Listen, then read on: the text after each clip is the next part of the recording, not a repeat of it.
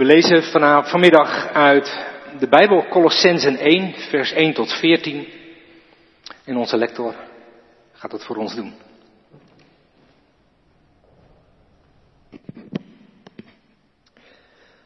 Colossensen 1 vanaf vers 1. Van Paulus, door Gods wil apostel van Christus Jezus en van onze broeder Timotheus.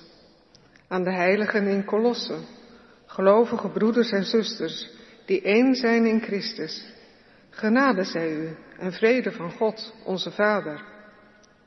In al onze gebeden danken wij God, de Vader van onze Heer Jezus Christus, voor u, want we hebben gehoord dat u in Christus Jezus gelooft en alle heiligen lief hebt, omdat u hoopt op wat, op wat in de hemel voor u gereed ligt. Daarover hebt u gehoord toen, toen aan u de waarheid verkondigd werd en het evangelie u bereikte. Overal in de wereld draagt het vrucht en groeit het, ook bij u. Vanaf de dag dat u over Gods genade hoorde en de ware betekenis ervan begreep. Onze geliefde medewerker Epaphras, die zich als trouw dienaar van Christus voor u inzet, heeft u daarin onderwezen. En hij heeft ons verteld over de liefde die de geest in u opwekt. Daarom bidden wij onophoudelijk voor u, vanaf de dag dat we dat gehoord hebben. We vragen dat u Gods wil ten volle mag leren, kennen, door de wijsheid en het inzicht die Zijn geest u schenkt. Dan zult u leven zoals het past tegenover de Heer. Hem volkomen welgevallig. U zult vrucht dragen door al het goede dat u doet. Uw kennis van God zal groeien. En u zult door zijn luisterrijke macht de kracht ontvangen om alles vol te houden en alles te verdragen. Breng dus met vreugde dank aan de Vader. Hij stelt u in staat om te delen in de erfenis die alle heiligen wacht in het licht. Hij heeft ons gered uit de macht van de duisternis en ons overgebracht naar het rijk van zijn geliefde Zoon, die ons de verlossing heeft gebracht, de vergeving van onze zonden. Dit is het woord van God. Gemeente van Jezus Christus, beste gasten in ons midden.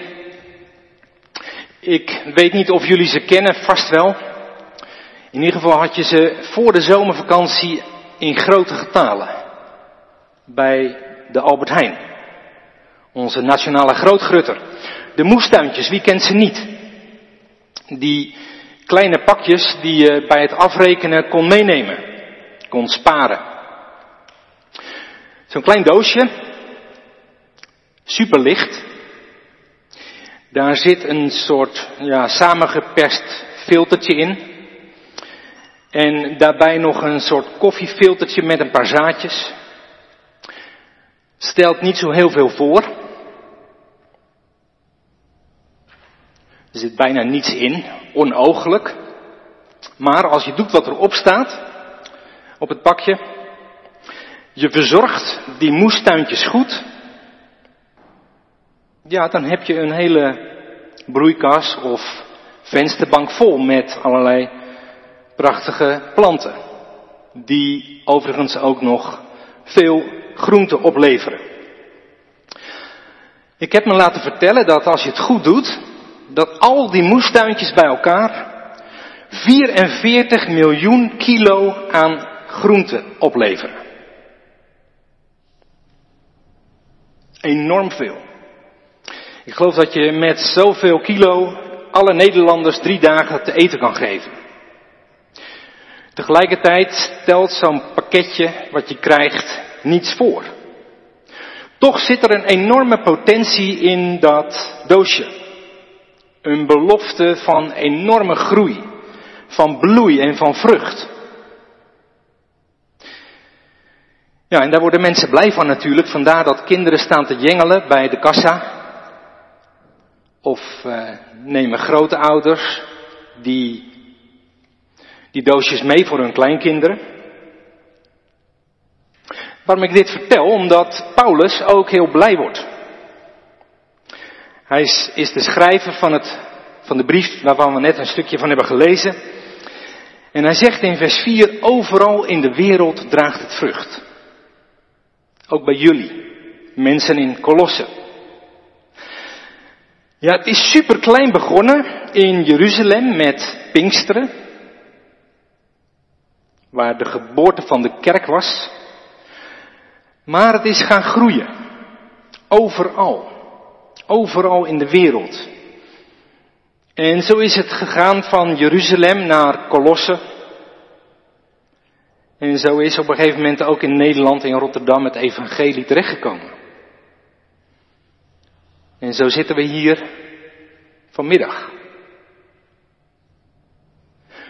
Nu moet je weten dat Paulus, als hij deze brief schrijft, dat hij gevangen zit.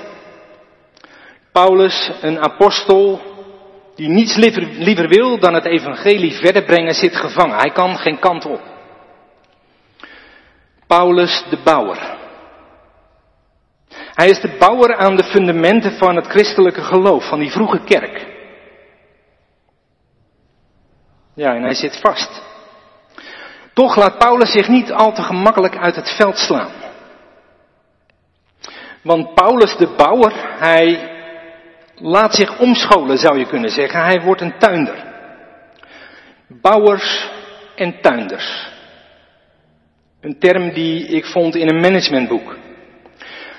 Bouwers, bouwers gaan heel strategisch te werk met een wit vel. En als ze klaar zijn, eindigen ze met een heel compleet gebouw.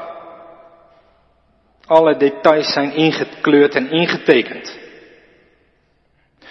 Ja, tuinders, tuinders doen het helemaal anders. Ze planten een zaadje en wachten dan. Ja, ze zijn wel afhankelijk. Afhankelijk van de zon, van water, van licht, van voeding. Paulus is in de gevangenis een tuinder geworden en hij volgt op afstand wat er in Colosse gebeurt. Die kerk in Colosse. Ja, die kerk in Colosse, dat stelde niet zoveel voor hoor. Geen imposant gebouw. Geen grootse evenementen. Geen inspirerende, charismatische voorgangers voor zover we weten. En de meeste Bijbelonderzoekers zijn het er wel over eens dat het ging om hooguit 10 of 20 mensen. Die kerk van Colosse die een brief van Paulus krijgt.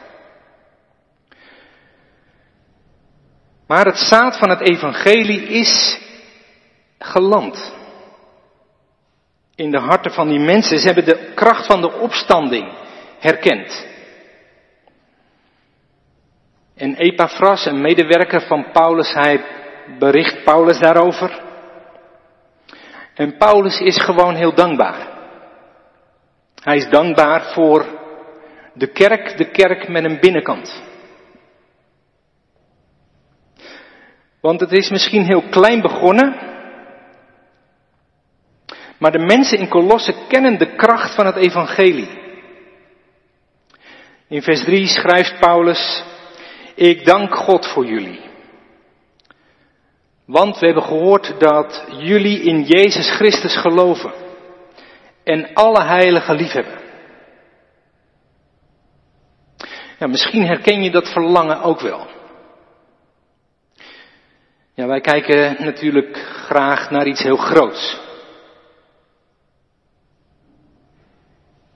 Hoeveel mensen waren er in de kerk vanmorgen, vanmiddag en dan tel je.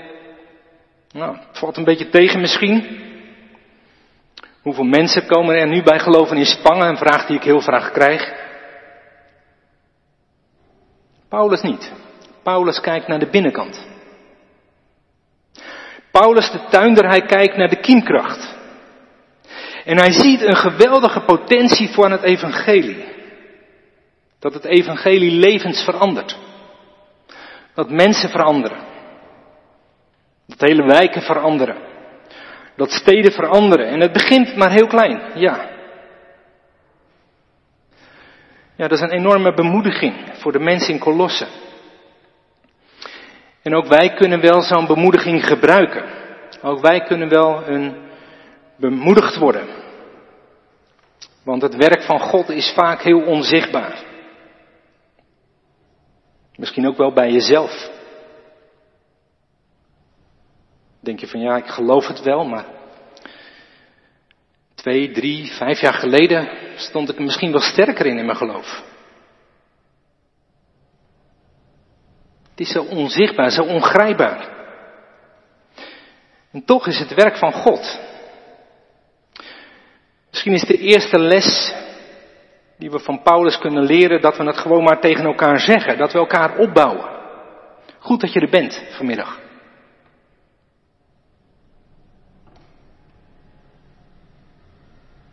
Tegelijkertijd is het natuurlijk ook super lastig. Er waait een kille wind door onze samenleving, die ik denk het beste omschreven kan worden als een afrekencultuur. Vlak voor mijn zomerreces zat ik even tv te kijken en hoorde ik Mark Rutte zeggen dat, ja, dat we in de politiek maar iets vergevingsgezinder moesten worden. In de Tweede Kamer. Ja, ik snap wel dat hij dat zegt. Maar misschien ook wel in de kerk. Het is misschien ook wel lastig voor ons om vergevingsgezind te zijn. Ik ben zelf opgegroeid met een juf met een rode pen. ga ik uitleggen. Mijn juf had een rode pen. En als ik dan iets maakte, dan stond er onder mijn blaadje één fout met rood. Ze schreef nooit op met groen, negen goed. Misschien is het herkenbaar. Nou, misschien kijken we ook wel zo naar elkaar. Wat doet de ander fout? En wordt dat op social media breed uitgemeten.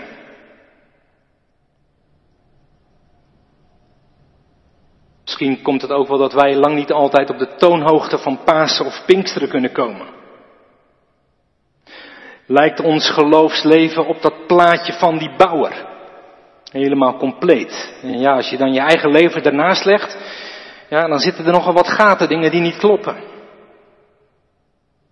Is het niet zo uitgestippeld en uitgemeten, uitgetekend als je dacht? Ook je eigen geloofsleven niet. Paulus kijkt anders. Paulus bidt. Hij zegt in vers 9 dat jullie de wil van God ten volle mag leren kennen. Prachtig. Hij kijkt naar het geloof van de mensen in Kolossen. En hij dankt ervoor. Paulus dankt ervoor. En ja, dat levert steeds weer strijd op. Steeds weer heb je de Heilige Geest nodig als zon en water in je leven. En tegelijkertijd zijn we ook gewoon maar kerk met elkaar. Ja, mensen van allerlei soort. Hij bidt ook, Paulus. Hij bidt voor hoop en voor liefde. In vers 4 zegt hij dat jullie alle heiligen lief hebben. Heiligen? Ja, wie zijn dat dan? We kennen er natuurlijk wel een paar. Ik geloof dat er zo'n 450 verschillende heiligen zijn. Paulus zelf is er één. Petrus, Stefanus. Nou, dat bedoelt hij niet. Paulus bedoelt heiligen, hij bedoelt de mensen in Kolossen zelf. De kerk in Kolossen. En hij zegt het ook tegen ons vanmiddag. Jullie zijn heiligen. Jullie zijn apart gezet. Apart gezet om een heel ander leven te leven. Een heilig leven. Iets nieuws wat groeit in jullie. Nee, de kerk is geen debatcentrum, al mag er best gedebatteerd worden. Kerk is ook geen sportclub als het best gezellig mag zijn. De kerk is ook geen instituut wat we zelf in de lucht moeten houden. Maar de kerk is een plant. Een plant die door God geplant is. En Paulus voegt een derde element eraan toe. om samen te oefenen. Samen als kerk te oefenen. Dat betekent dat je niet volleerd hoeft te zijn om mee te doen. Nou, een kerk is een oefenplek, want Liefde geven is echt nog niet zo makkelijk aan anderen. En liefde ontvangen kan soms ontzettend ingewikkeld zijn. Ja, Paulus heeft het over geloof, over liefde en ook over hoop. Nu moet je weten dat op die doosjes staat een prachtig plaatje van andijvie of andere mooie bloemen of courgettes of noem maar op. Een prachtig plaatje staat erop. Zo moet het ongeveer worden. Als je goed je best doet. Als je goed verzorgt. Ja, zo spreekt de Bijbel ook over de hoop in plaatjes. Een prachtig plaatje laat de Bijbel ons zien over een maaltijd. Een maaltijd waar overvloed is. Paulus dankt. Dankt heel veel in het stukje wat we hebben gelezen. En danken, in het Grieks staat er Eucharistio. En dat woord kennen we van de Eucharistie. Nu staat er in heel veel kerken, hier staat een heel klein tafeltje geloof ik, een tafel. Symbool voor de tafel waar de maaltijd van de Heer wordt gevierd. Een tafel als stip op de horizon. Om de eenheid aan te wakkeren. Om dicht bij Jezus te blijven. Om de ander lief te hebben met daden en woorden. Ja, zo mogen we samen verlangen. Verlangen naar dat moment dat komt. Om samen de maaltijd van de Heer te vieren. Misschien volgende week of over drie weken, ik weet niet wanneer het hier is. Maar ook verder uitkijken. Om samen aan de bruiloft van het Lam te zitten. Met alle heiligen uit alle talen en naties.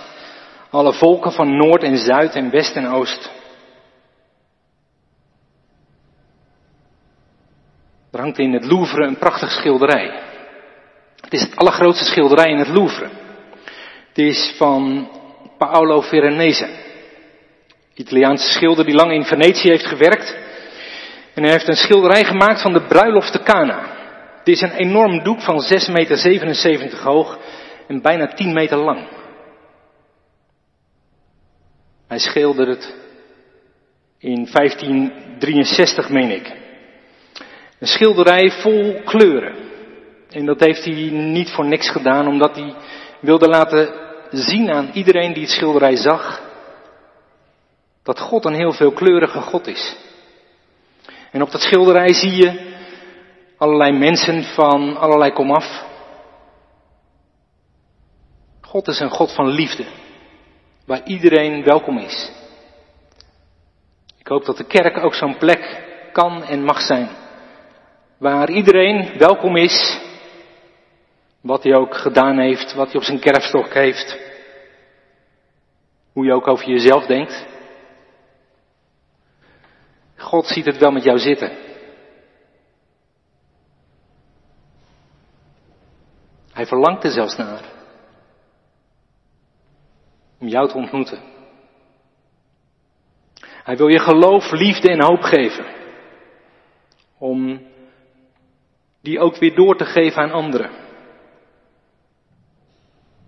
Hij gaf het mooiste wat hij had, zijn eigen zoon, voor jou cadeau. Amen.